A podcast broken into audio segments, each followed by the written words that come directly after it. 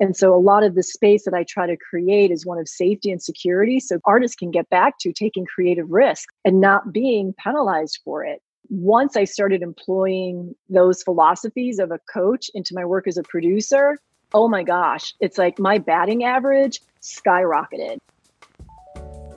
Hi, everyone, and welcome to this week's episode of Life with Kaka, the show where I shine a light on incredible producers from all corners of our industry and dig into the messy parts of their journey, their Kaka. However, you found the show, I am so glad you are here. Y'all keep tuning in week after week, and I don't take it for granted. Thanks for doing this life thing with me. And hey, if you don't already, please take a moment to subscribe to the show on Apple Podcasts and give it five stars. Your support helps grow the show and reach even more peeps. I don't say this lightly when I say that Laverne McKinnon helped me transform this year. She is a film and television producer with more than 20 years of experience. She was the executive producer of the Netflix series Girl Boss, starring Britt Robertson, who was also on the pod. She has spent a significant part of her career as Senior VP of Drama Development at CBS. She was head of television at Charlize Theron's production company, Denver and Delilah, and now she runs K&L Productions, the film and TV company she co-founded with Kay Cannon, writer of the Pitch Perfect franchise, which has a first look production deal at Sony Television.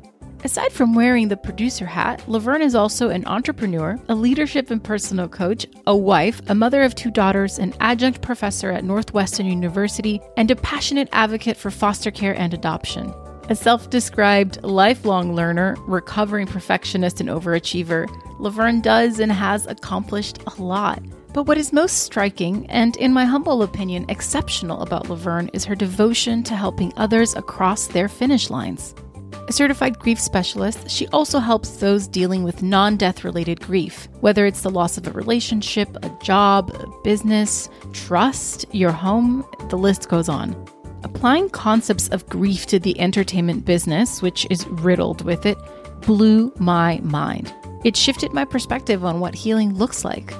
I am just so grateful she came into my life when she did. I just simply adore her. She helped me listen deeply to myself, and I hope this nugget of a conversation sparks something similar for you. So, without further ado, here's Laverne.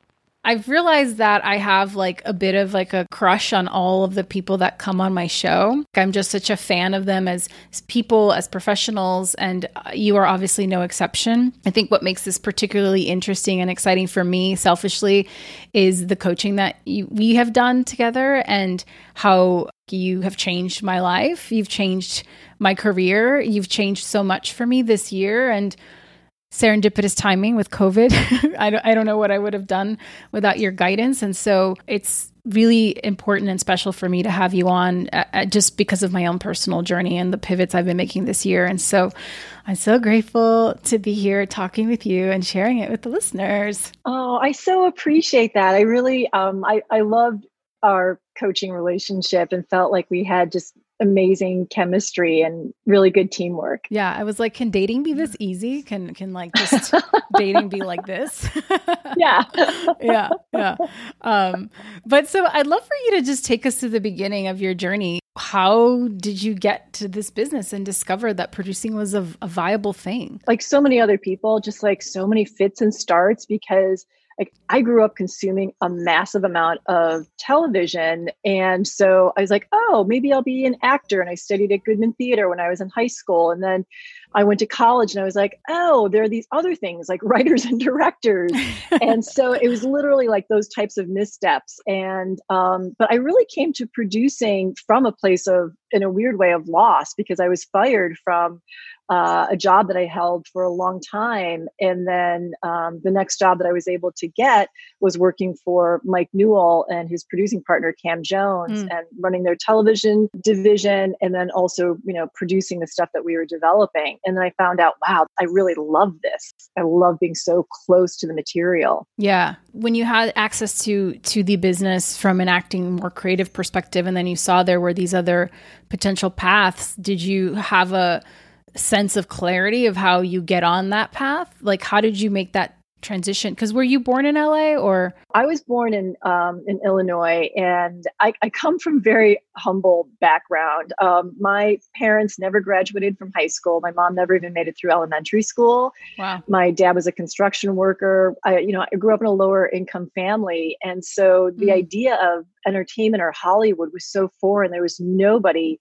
in my community who had ever done anything like this. And this is where I love naivete because I just like I didn't yeah. know any better. And um, and I was able to go to college and I studied radio, TV, film.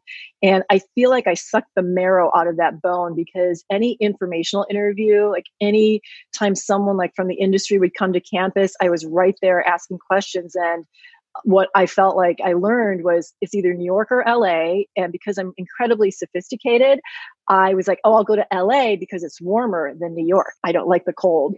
Hey, the weather has brought many people out yeah. here. Yeah. And how old were you at this point? Uh, I was I was like quote unquote old. I was 26. Um, and oh my god, basically like retirement age. Completely. Yeah. like all of my other like friends, everyone else had moved out right after graduation, and I just wasn't really ready to make the leap for a whole variety of reasons. Mm. But I do appreciate because I my first job was as an assistant at an agency, but because I'd had like four years of writing and producing educational films in Chicago, I actually felt like I was hit, able to hit the ground running in a way. Like I had developed a level of professionalism. I knew how to problem solve. And what I discovered when I was an assistant is that there's this job called development where you get to read material and give people thoughts. And I was like, what? Are you kidding me? Like someone will actually pay you for your opinion? And then I was like on this path of I want a development job, and uh, and then I wound up working with Klasky Csupo, the animation company that did Rugrats, and I started up a development department for them. And as much as I love animation, it wasn't like my like my real passion, and that's when I went to CBS. Yeah, I was going to ask you where the special thanks on the Rugrats movie came from. Oh, you so saw I guess that. just answered it. yeah. Um, but okay, so then you, you got you were in the animation world for a bit, and you were like, mm, no, I want to I want to go over here. How did you make that transition, and what was the next step? Yeah, I um, I developed relationships with people at CBS and their children's department, and then they had had like a big um, upheaval. A bunch of executives um, were let go, and so that created an opportunity. And so I started working in their children's department and then i had i had an incredible run at cbs for about 10 years. I was promoted roughly every 18 to 24 months. I moved into prime time and then i moved into prime time development. And then after 10 years i was fired. Uh, and that was a big uh, rug that was pulled out from underneath me because i did not see that coming. Talk about that for a minute. I mean what was that time like? How did you navigate it? Um, well to give a little bit of context um, I I had just been promoted to uh, running drama development, and I was also having a lot of difficulties in my marriage. My husband and I had separated, mm. and then we reconciled, uh, and then adopted uh, our, a daughter from China. And so I'm newly head of this very important department. I'm still struggling in my marriage, despite the fact that we had reconciled. I was a new mom and I was floundering. I was really, really struggling. And I don't think that I, I, I wasn't showing up as the best version of myself. You know, I, I really, I really wish that someone that I was working with would have just had the compassion, quite honestly, to pull me aside and say, yeah. Hey, like what's happening here? It's like you're not showing up in the way that we know you. But no one did that. No one had the compassion. And uh and so, yeah, I feel like could I have been a better executive? Yes. Was I going through an incredibly difficult time in my life? Absolutely. And then my dad was dying at the same time. I was like, that was the other oh, big one. Okay. Yeah. Just yeah. like, I mean, that's a lot. And so, how long were you once you were fired? Like, how long did you take for yourself to realign? And then, mm. how did you decide what the next step would be then? Yeah. I um, I wanted to uh, I wanted to move out of LA. I wanted to just abandon uh, ship as quickly as possible. My husband, in all of his grace and wisdom, said it's absolutely okay if you want to leave and if you want to pivot, but I'm not going to let you run away because mm. that's what you're doing. And so you need to go like process all of this. And then at the end of it, if you want to make a choice and respond to the situation, but right now you are full of fear, you're upset. Yeah. Honestly, it took me years. It took me years. I can still remember this clearly because my dad died in October. And then I think it was like after, right after the funeral. So it was like a week later, then I got the call of, and, and they had told me in the spring that um, I was uh, that they didn't want me doing my job anymore, and that's when my dad got sick, and so my percent they didn't want to fire me while you know I'm with my dying dad, and so they waited until he was actually dead, which I really struggle with because I just wish that they would have just let me go because it was pain on top of pain on top of pain. It was yeah. it was incredible. And then I started working with Cam and Mike uh, in the spring, and and I love Cam and Mike, but to be completely transparent, I took the first job that was offered to me mm-hmm. because I was so um, I had no self esteem. I was really decimated. Yeah. So then it took you obviously some years to heal from that trauma, compounded yes. just all of those things happening at once. That's a lot. You know, I guess at what point did you finally feel like you could you could dust it all off and like sort of a phoenix rise from the ashes to enter what feels like yeah has become this like next chapter of your life that I, I would assume is like what you're in now you know? Yeah. I um i give cam and mike a lot of credit because I was so determined to prove that I was somebody and something. And so I just like wanted to hit the ground running and sell a bunch of shows and just prove everybody wrong. And uh, I had 24 pitch meetings and I got 24 no's. And that was devastating as well. So I was like, clearly, I'm not cut out to be a producer at all. And Cam and Mike, and I asked them to release me from my contract, and Cam and Mike said no and it was the greatest gift. And essentially what they said is listen you know just stop trying to anticipate the marketplace and follow your heart trust your instincts. And then it became sort of a hallmark movie. And i wound up selling like i think it was like six seven eight shows in a row. It was like bam bam bam bam bam. And then wow. this was in 2008 with the financial crisis and we lost our funding so the, the unfortunately the the company went under, but it gave me this new sense of confidence of okay, if I do listen to Cam and Mike and trust my instincts, I can I can actually find traction. Uh, but the real healing, quite quite honestly, uh, I mean, it, it I I want to say a good six years maybe. I mean it took me a long time because i didn't have any skill. I didn't have any tools. I did not know how to recover from this and and i don't mean i i i want to be res- very respectful of people who have experienced trauma but my firing my marriage the death of my father becoming a new mother it was traumatic. Yeah. And when I started to learn about trauma, I realized it's like I had all of the symptoms of trauma. Yeah. I mean, I don't think you can quantify trauma. And I don't think you can equate, well, your trauma is worse than my trauma. It's like, it's not a competition, you know? Like, I think it's important to honor that, especially in our business. And this is eh, brilliantly taught to me by you and how much grief and loss there is that we never really process. And I think it's so vulnerable of you and, and empowering to, to talk about it so openly and candidly because I would venture to guess almost everybody listening and everybody who's been in this town long enough has a version of that story for them that they're still like trying to get over this this hump in their in their journey because it is as you know so all consuming that it's kind of impossible to separate, you know, and you have to find these healthy ways to cope with all of that so that you can build the stamina and the longevity for what is required to sustain the ups and downs of of the lifestyle of this business, of the producing hustles particularly, you know? Yeah. You're you're so right because it's just like the nature of the business as we know, is like we're constantly hearing no and no and no.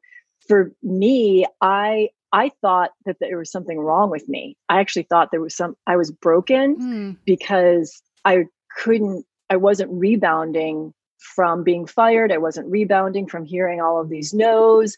It, and so it's like, everyone else is doing fine.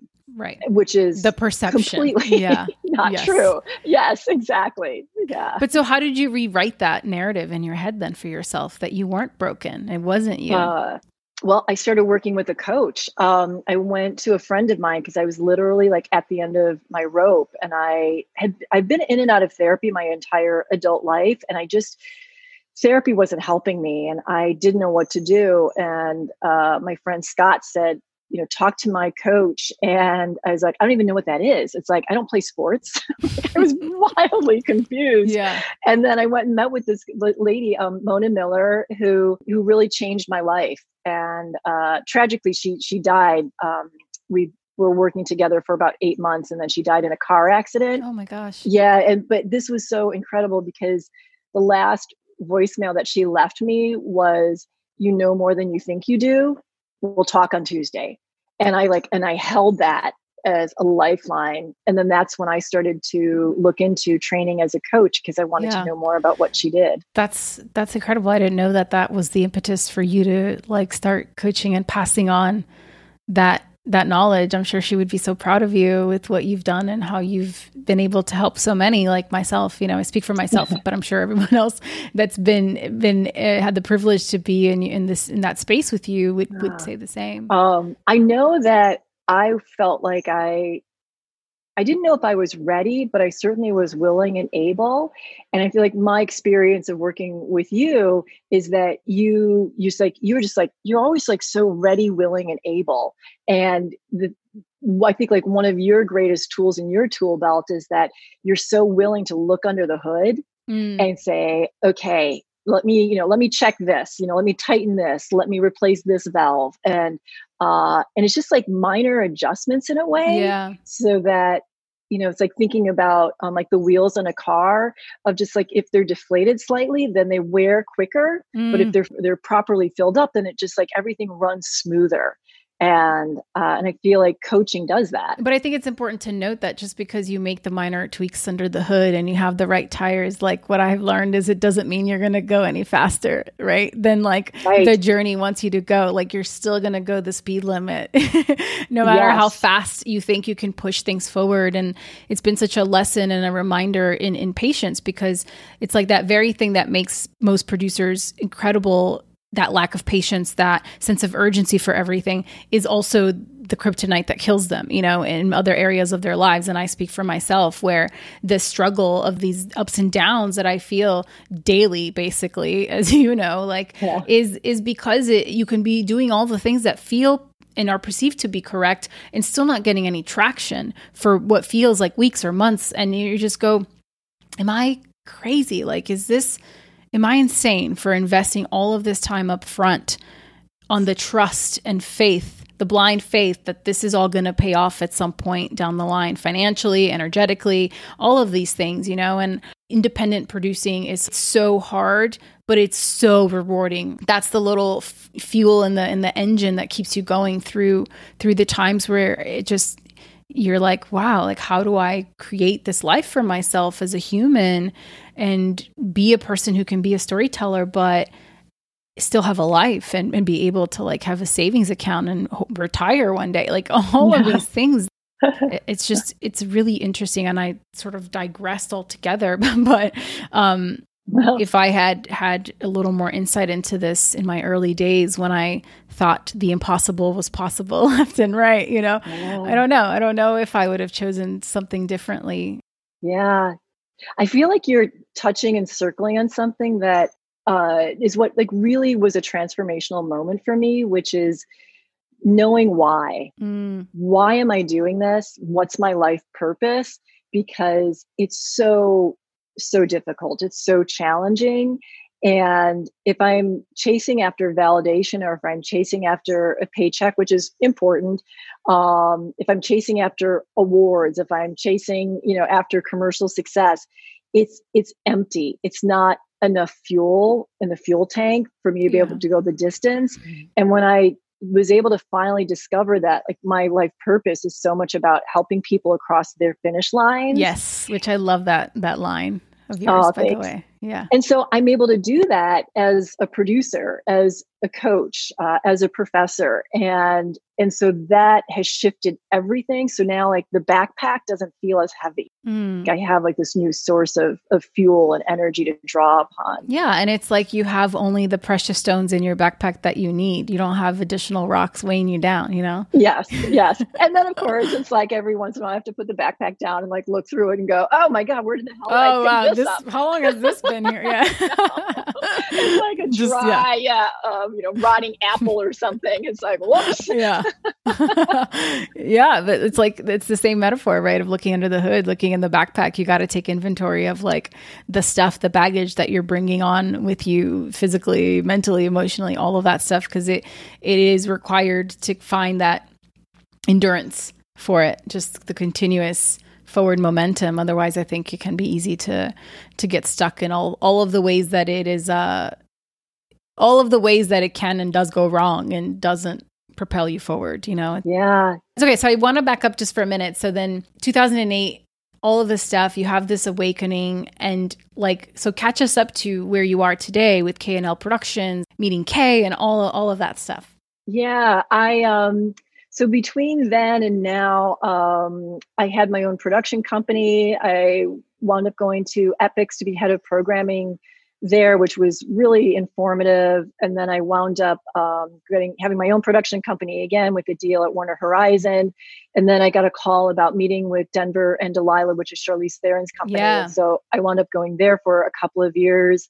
And that's how I met Kay because we did um, the Netflix series Girl Boss together Yes. and it was yes, yes, during that process that Kay and I just so fell in love and like have shared values, a shared work Mm. ethic, and and I love working with writers and directors and had been longing to have that type of partnership and that kind of intimacy um, because I'm not a screenwriter. It's like I write a blog, but it's not uh, like I don't have a calling to write for the screen, but I have such a deep appreciation for it. Yeah. So Kay and I started our company a couple of years ago, and uh, you know, knock on knock on wood, it's uh, it's it's going it's been going well. Yeah. I mean, you guys have a first look deal with Sony, right? Yes. It's like impressive. It's like all the things that mid-level producers like me like aspire to. And so I'm curious to where you are now and you know having these production companies did you stop and start them because maybe they just weren't working out at the time and you just had to shift your focus and then was it the same company you were coming back to or were you coming into each one with a different perspective and knowledge each time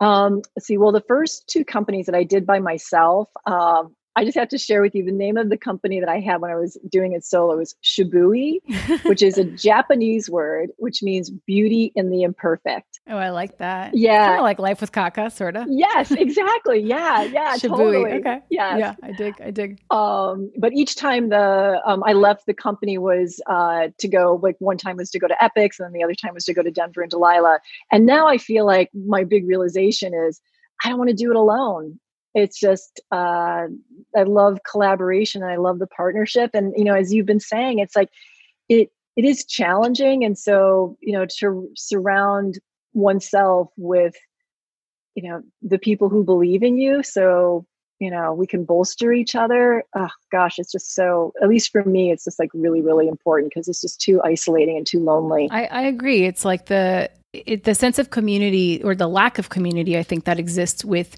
the independent producer hustle is something that I think is quite unfortunate because we all feel this way, and the producing journey is very isolating, and it is a quite lonely one. And to, to even to share the successes, like yeah, all your friends will want to go celebrate with you over drinks when you close a big deal or whatever, but no one's there when like you get the twenty four consecutive no's. You know what I mean? And so Exactly. it's like no one wants to meet up with you that well some people may but then you're like drinking too much and for the wrong reasons and it's not healthy but i talk about this a lot and it's because i've learned that this is really ultimately all we have and it's the journey right of like who we're going to go on that journey with and I think similarly to you, I'm at a point in my career where in my pivot, you know, that you've helped me sort of identify and start to to create. I I want to have that partnership as well.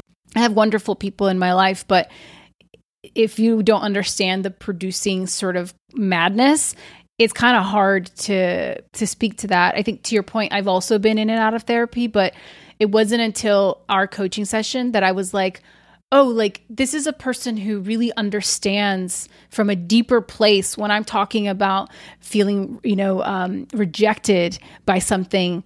They understand the depths of that rejection in a completely different way than a traditional therapist. It's like we're speaking the same love language about the pain, you know? yes yes And it was like, oh, this is the first time I actually walk away from that exchange feeling like I have better tools to navigate this and understanding it because so much of my adult identity is tied up in this because it's all I've been doing for over a decade. Mm-hmm.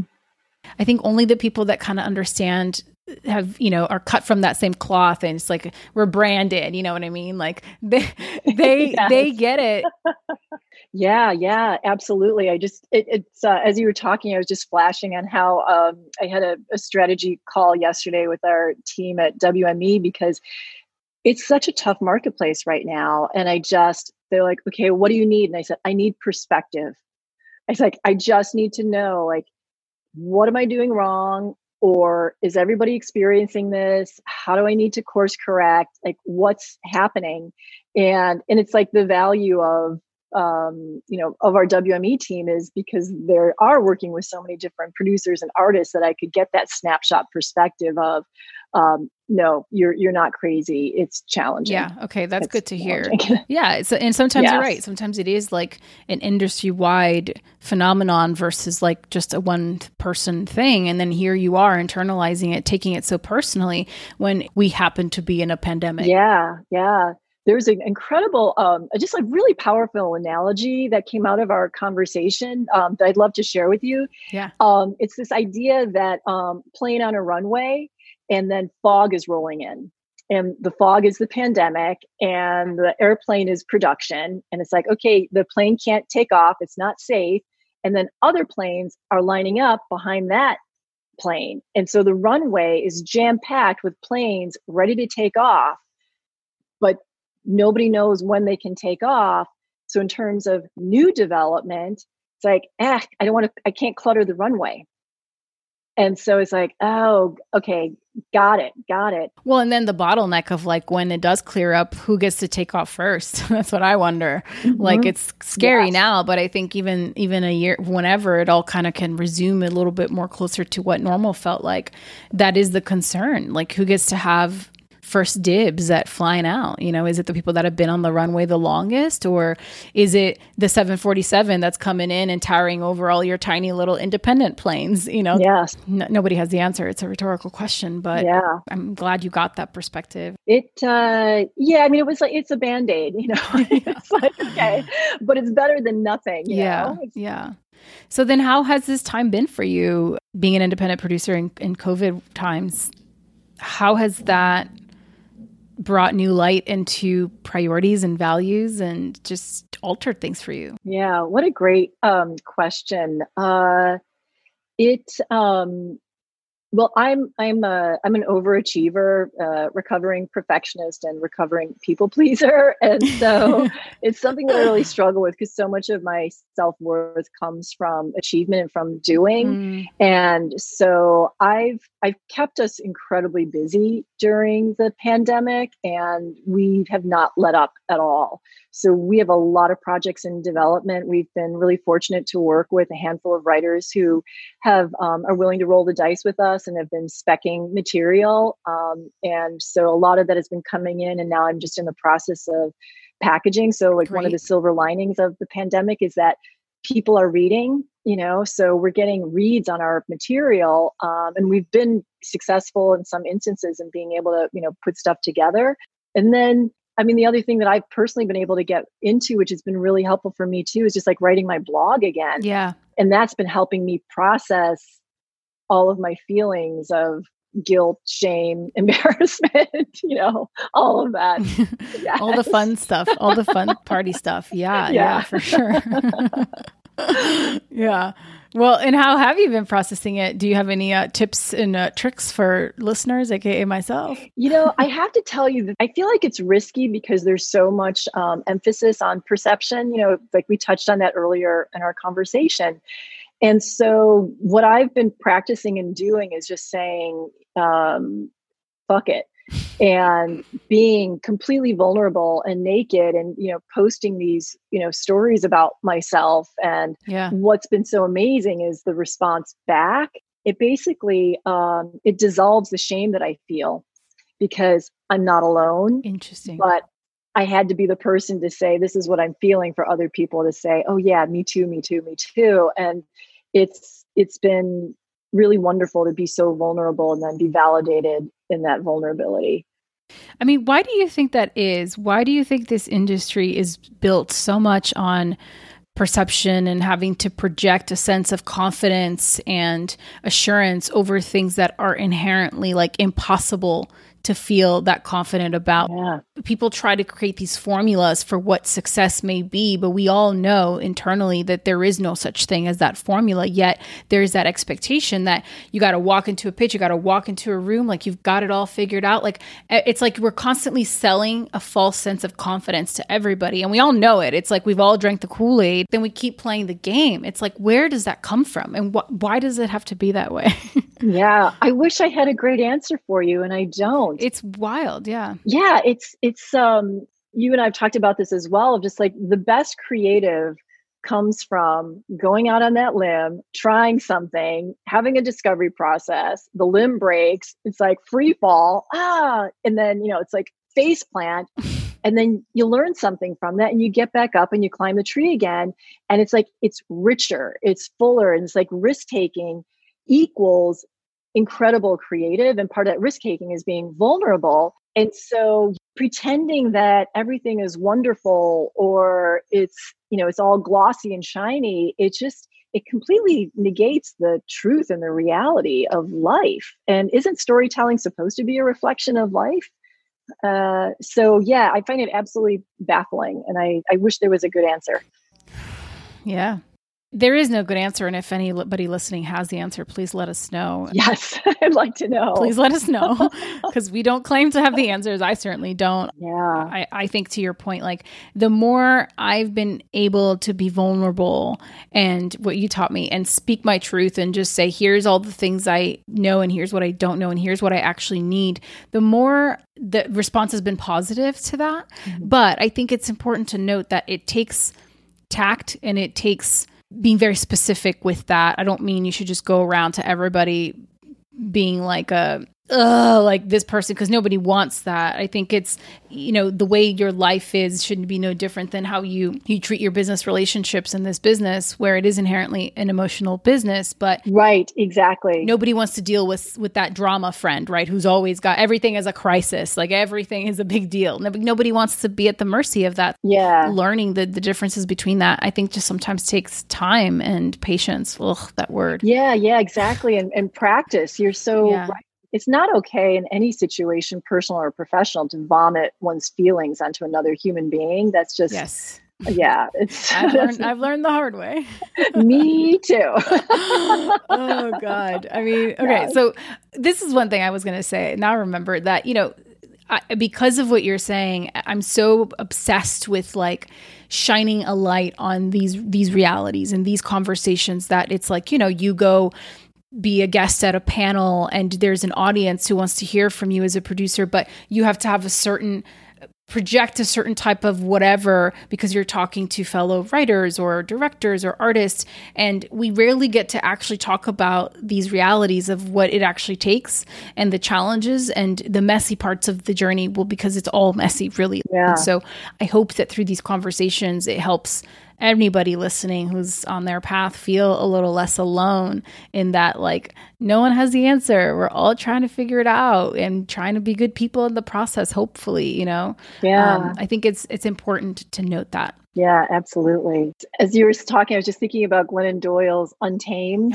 Yes. Yeah i is, love her. Yeah to me she just like walks that walk of complete vulnerability, the difficulties, the challenges, but then she's also such a role model because she's so yeah authentic about it but she's got these skills and tools and she knows her purpose and she knows her values. Yeah. What's great about her is that even though she has all of that and one can say wow she's got it all figured out she's very transparent about the messy parts and the fact that she doesn't have it figured out and she's still stumbling through so much of what she's trying to do. And think the more people can have a, a, better understanding of the full breadth of it, especially when it comes to yeah. this elusive term of producing and what do producers do and what does that mean, like the better and more compassionate of an industry, I think will create. Yeah. I think there's a gap of of these conversations not being had nearly enough in this intimate way.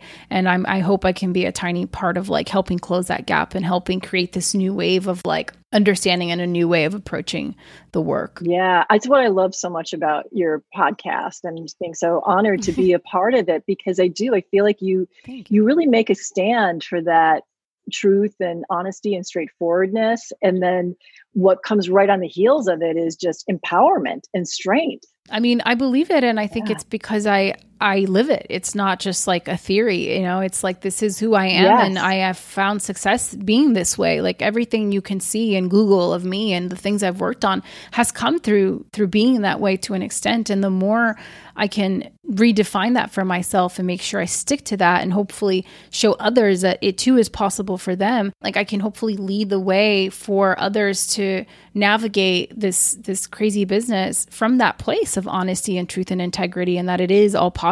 Yeah. Cuz at the end of the day, it's all it's all you have. You have your one precious life and your non-renewable resource of your energy and yeah. how do you want to spend that and who do you want to be while you're spending that? I think sometimes there's that like desperation of like I just need a producer. I just got to get my thing made and it's like is it the right person though to be on that journey with? Yeah. I think people are really starting to realize that now more than ever with COVID and like how how precious it is and how nothing is guaranteed. We all know this, but now it's like proven. Yeah, yeah, absolutely. I do want to ask, you know, since the show is about yes. navigating these messy parts of our journeys and our lives, um, I think you've touched on it a bit, but I'd be curious if you could dive a little deeper into you know, when you've gone through these lulls in your career, the big ones and maybe the smaller sort of ones that happen maybe on a daily level, like for me, how do you navigate that and how do you get through to the other side? Because clearly here you are, 20 plus years of a career, still pushing forward, still positive. What does that look like for you? Yeah. It's um uh Seth Godin, he's a marketing guru. He has a book called, um, I think I'm going to butcher the title, but basically it's the idea of is it the dip or quit? Mm. And I feel like I am constantly confronted by that of like, is this just a lull? Is this just an ebb moment? Or is it actually time to quit? And I feel like I keep going back to that idea for me of just, am I living my purpose? Am I honoring my values and and when i and sometimes i'm not and it's like i'm chasing after like my my achilles heel is this ex need for external validation. Mm. i just like I want someone to be like oh you're doing such a good job attaboy. I can see how hard you're working. It's like i need to be like the good student. And then that just really screws me up. And uh, and then i lose sight of like why am i really doing this? Um and so it was it's like being fired from cbs and then having um, mike newell's company lose its funding and then um, at epix i was a premature hire um, they weren't really ready to move into scripted programming so i was there for a little over two years and then we parted ways amicably and there was a big chunk of time left on my contract so i actually got to just sort of figure out how I wanted to, like what I wanted to do next. But I also felt like a failure too. It's like that I couldn't make things happen, even though I know that it was so out of my control. Um, I didn't, you know, have control over the purse strings. But um, how I get through it is just really um, is checking under the hood. I'm like, yeah, it's like what's important to me. Mm. And also, I think making an important distinction about sometimes I make very grandiose statements of like, I need this. Like, I need people to respect me. I need people to respond to me. Do I really? No. Mm. Like, what I do I want that? Yes. yes. But I don't really need that. And so I some I conflate that. And so if I can slow things down enough to unpack that and go, okay, what do I really need? Then and that's and the truth is i need very very little i need oxygen i need food i need you know some shelter and i need the love of my family and friends yeah i mean that's beautifully said i think you're right like we can confuse the want and the need very easily and maybe that is the point of life is like you you crack the level when you can actually know for real the distinction between the two Yes. And you're not confusing them. And I think our society likes to try to confuse you as much as possible. Yes. Yes. to sell you stuff, yeah. uh, you know, that you don't need, that you want, but you don't need. Yeah. It's like the, the opposite. So yeah. from when you started coaching, how, how long has it been that since you've been coaching? And talk a little bit more about that. Yeah, I think it's been about like six or seven years. Uh, so a chunk of time. And, uh, and, uh, I got to tell you, it has transformed who I am as a producer because my training as an executive was that um, in order to justify my job, I'd have to identify a problem and then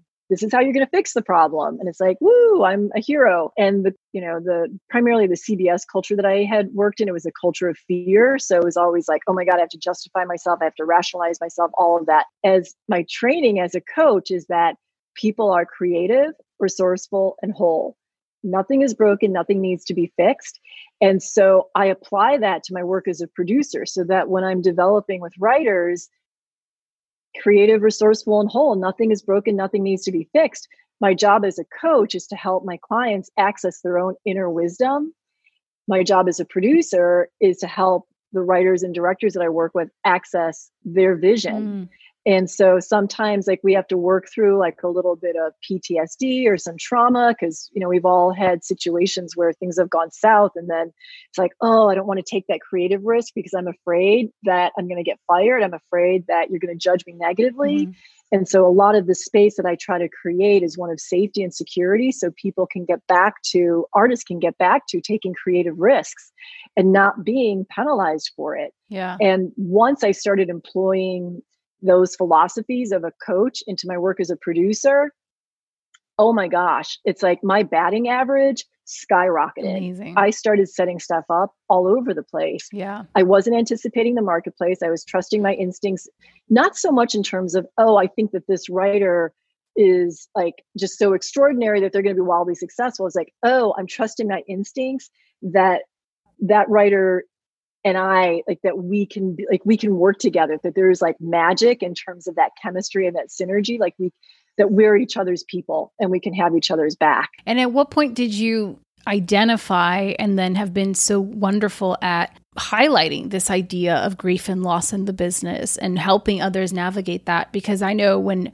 when you coached me and we talked about that it was like you know like someone kicked a door into a place i'd never like knew was possible and it made so much sense. Yeah um thank you for that question. I uh it was through being coached and learning that loss is loss and you know and as you you know said earlier it's like in terms of trauma it's it's not really fair to compare like oh i feel sadder than you do you know uh, like i have i have a younger i have a uh, a 10 year old daughter and she's like no i'm hungrier than you. Oh no i'm more afraid than you. I was like you can't compare. And so um and so when i was in my recovery process from being fired from cbs and i started to understand that oh no this actually is loss. This is real trauma that uh that that was incredibly healing. And then through the process of training as a coach i realized that i could actually share the story with other people. And it's again like posting my blog and just being vulnerable of like yeah. And um, when i start a new relationship we do this thing called like designing an alliance where i just ask people like you know what sets you up for success what makes you grumpy what's important to you? And i do the same. And oftentimes what comes out of those conversations are stories of of loss of like my last project I got canceled or I you know worked my ass off on the spec and then the producer never even took it out. You know, it's like those types of stories are being are being shared and told. And I think the healing from that is what can help someone avoid becoming a cynical, bitter person who then I can very easily become an asshole, you know, like from that place of pain and loss and grief that hasn't really been identified. I do think a lot of the people that bring fear yeah. to their workplace, they're coming from that from a, a, something along those lines and if you were to ask them and have an honest response i think you would find the similar stories for all of them somebody screwed them over someone they trusted someone yeah. that they went all out for and worked for no money for you know all of that stuff um, it's such a business of relationships and so i think it's like we have these tiny marriages or affairs to however you want to define it you know? Like if you're on doing a short little sp- sprint yeah. you're just having like a one night stand. But it's all these these relationships that do i think define us and how we navigate through them and there's not enough emphasis put on that. I think people think of relationships like the surface level well i got to get drinks with every agent in town and i got to have everybody know my name and that's one part of it but like better to have like five incredible deep relationships with people who are all going to be gateways to other people than think you're going to have deep relationships with a hundred people. Like we all know that's not possible or sustainable. Yeah. I remember being like, all right, I got to have every night this week. And I was my early 20s. I got to have drinks with someone new. I got to be meeting people. I got to be talking shop and this and that. And it's like, yeah, but at what expense? Like you're not developing anything. Maybe one or two of those become something substantial, but but mostly not, you know? And it, it's it, it was a very interesting way that I had of thinking this is how I build relationships and time proved to me like no, you're going about it the wrong way. It's not yeah. going to be as effective as you think it is, you know? Yeah. The people that are your peers now, the people that are sort of like on that same journey with you that are going to grow, yeah. that's where you should put your primary focus as opposed to the people that yes. you think are over there. And I and I would add to that of just developing relationship skill that it's not something that we're taught in school and you know it's why the divorce rate is so high it's why oh my god i do think that there you know are so many relationships in the entertainment industry well also you know probably in all industries but that that have fallen apart is is not because necessarily it was a bad relationship but it's because both people lacked skill in how to be in relationship. Yes. And it's absolutely normal that there will be conflict. There's going to be miscommunication. There's going to be misunderstanding. Memory is imperfect. And so it's like, oh, wait, I thought you and I talked about this. And it's like, and then I get mad at you. And it's like, well, you know what? Maybe I'm just remembering it incorrectly. Yeah. And so, yeah. which was like one of the biggest things that I had to deal with is that, wow, my memory is flawed.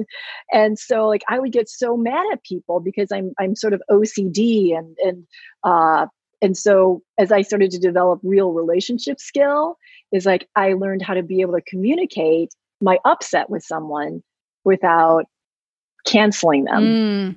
That is beautiful. If there if there's one one skill set that I think is worthwhile of an investment, it's that. And I don't know aside from like your coaching how you get that, like how you train people to build and sustain real relationships in the business because it is so different than personal relationships and friendships, but it isn't in many ways. It's like some people you're friendly with, but you're not friends with. Like there's all of these differentiating differentiating levels of what the relationship means. And it's only so good if both people have the same understanding of what that relationship is, right? Because if I think we're friends and you're like, oh no, she's just like a person who worked for me mm-hmm. once, I'm gonna have a very different perception of how I'm going to interact with you and get potentially very frustrated if I don't get that same thing back because I perceive mm-hmm. you in a certain way. I perceive our friendship in a certain way. Oh yeah. It's that that disconnect and I yeah. I don't know. I don't know if you've cracked the code in that and how you can teach that on a yes. bigger scale yes. than like a one-on-one consulting or if it takes enough heartbreak to finally be like, all right, I'm ready to learn yeah. the skills and look under my own hood and see how I can show up and be better to to my fellow collaborators you know? Yeah I want to recommend two books. One is um, Marshall Rosenberg's Nonviolent Communication. that just came up yesterday for me. So amazing. Ah, yeah, serendipitous. Great. It's it's an incredible book. Um, it's sort of an unfortunate title because when you hear nonviolent communication, it's like the image is like, oh my God, people, you know, fisticuffs. That's not it at all. Uh, it's a powerful book, highly recommend. Um, and then, uh, oh my gosh, I just blanked on the second book I wanted to share, which is, oh, I just lost it.